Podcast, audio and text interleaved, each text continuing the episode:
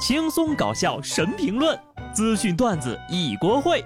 不得不说，开讲了。Hello， 听众朋友们，大家好，这里是有趣的。不得不说，我是机智的小布。我发现呢，我们老板画的饼是越来越小了，已经从咱们公司三年内上市到了，放心吧，咱们公司黄不了。今儿早上开会的时候，他说：“大家放心啊，这个月的工资绝对不拖欠。”有时候我就想呀，如果人脸皮要是再厚一点，是不是就能多赚一点钱的？杭州萧山的小姚是一名外卖员，前两天他感觉手机屏幕很暗，就拿去修。他说呢，店老板告诉他是感光元件坏了，修修要两百块钱。可手机修完第二天又出现了同样的问题，再去店里呢，对方又说感光元件坏了，他就觉得不对劲儿，就报了警。等民警上门，老板才说了实话，这手机压根儿就没修，只是调了调屏幕的亮度。小姚觉得自己被忽悠了，老板解释，他的原话说的是感光问题，还说一颗螺丝一块钱，技术呢值九十九块钱，他是凭知识赚钱，并不算骗人，并怒气冲冲地表示不愿意给小姚道歉。可能这老板学的知识是骗术吧，明明可以抢他二百，却帮忙调了屏幕。这年头抢钱还得编理由呢，真辛苦啊！手机的屏幕是亮了，老板的心黑了。人呢，凭知识赚钱，这话没问题，但真正的凭知识赚钱应该是告诉对方事实，让人家做选择，而不是误导对方，用花里胡哨的专业术语欺骗别人。这不叫凭知识赚钱，这叫欺负老实人呢。最后还气势汹汹地说，我凭什么给你这种人道歉？不是，现在骗人的人都这么硬气的吗？骗了人还要反过来怒斥对方，真是离了大谱了。我们换个思路吧，收费是应该的，但没有修好又变暗了，就是卖了假货，假货是退一赔三，现在呢他应该补偿八百，但是法律规定不足一千的要赔一千，所以他现在应该赔偿对方一千块钱。有些人真就是为了钱，脸都不要了。浙江金华一家店铺报案失窃，一座摆在门口的关公像上手上的刀不见了。当时店里的工人呢，全程目睹了一男子过来点香叩拜，随后拿走了大刀。该男子很快就被抓了，他却说自己是向关公借的，而且呢，大刀是自己掉下来的，这是关公在暗示他把刀带走吧。一般人走不出龙眉虎步，一般人也听不懂关公的话。关公不是让你把刀带走，而是生气地说，是你丫飘了还是我拿不动刀了呀？刚给关公上了香，反手就把人刀给顺走了，还不如说你和关公结拜了，这是他送你的礼物呢。日防夜防，家贼难防呀。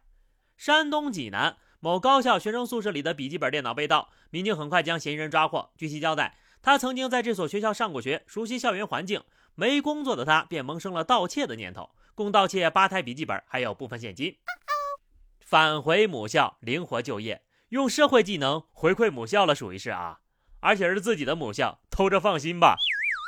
别人花四年给未来增加知识储备，你呢，花四年给未来踩点儿，这属于另类的知名校友了吧？真就今天以母校为荣，明天母校的脸就被你丢光了。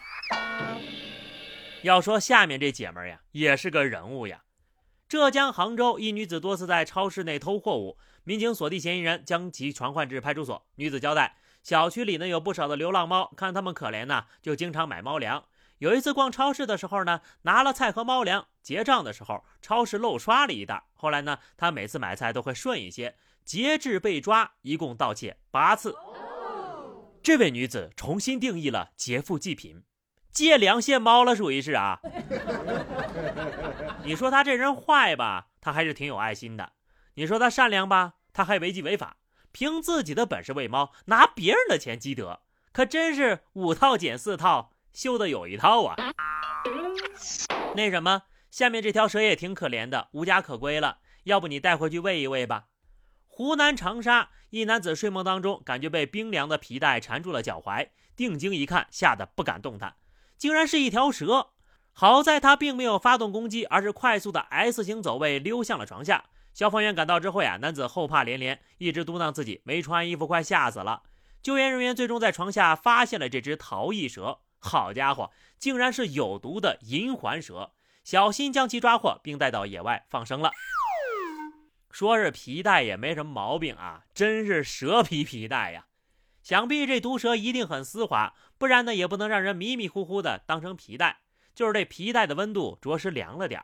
不得不说，这是什么神仙运气啊，在自个儿家床上遇到了顶级毒蛇，还没有被咬。毕竟银环蛇上午咬一口，下午呀就能开席了。人生已经充满很多意外了，就不要主动去作死了。安徽宣城民警设卡检查时，一个摩托车车主突然弃车而逃。经检测，该男子已经达到了酒驾标准。男子称，住院的姐姐让自己送个东西，他这才冒险骑的车。随后多次抱怨姐姐害死人呐。在警车上，男子还给姐姐打电话，指责姐姐害了他，可把我给看笑了。姐姐让你给他送东西，可没让你酒驾给他送东西吧？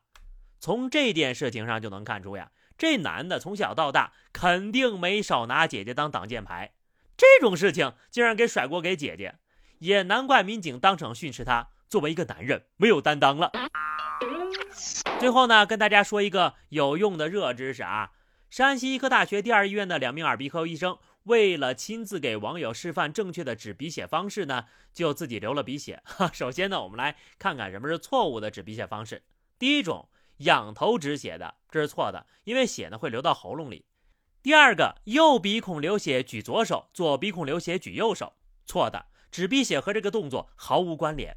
第三种，塞一团卫生纸在鼻孔里的，大错特错了，不但是无用功，还有可能呀损伤你的鼻腔黏膜，导致更多的鼻腔出血。正确的方法是什么呢？头前倾，然后呢用手指按住鼻翼两侧，顶到鼻中隔的位置，按压三至五分钟，出血就会止住了。期间呢，也可以试着用凉水拍拍额头。我比较想知道，这位流鼻血的医生到底是因为什么流的鼻血？难道真的是为了拍这个科普视频现场打的吗？不得不说，我活了三十多年了吧，从来没有用过正确的止住鼻血的方式呀。本来以为错误的方式只有一种，后来我看了评论区啊，才知道大概有五六七八种呢。普通的方法咱就不说了啊，竟然还有人用粉笔塞住鼻孔的，我懂了，粉笔头喝饱了再换一根，这样的话我们就能拥有一根红色的彩色粉笔了。感谢这位医生的自我奉献啊，这就把这个科普发到相亲相爱一家人的群里。我就说仰头的方法不对吧，那血都灌进我嗓子眼儿了。好的，朋友们，那么以上就是本期节目的全部内容了。关注微信公众号 D J 小布，或者加入 Q Q 群二零六五三二七九 二零六五三二七九，来和小布聊聊人生吧。下期不得不说，我们不见不散，拜拜。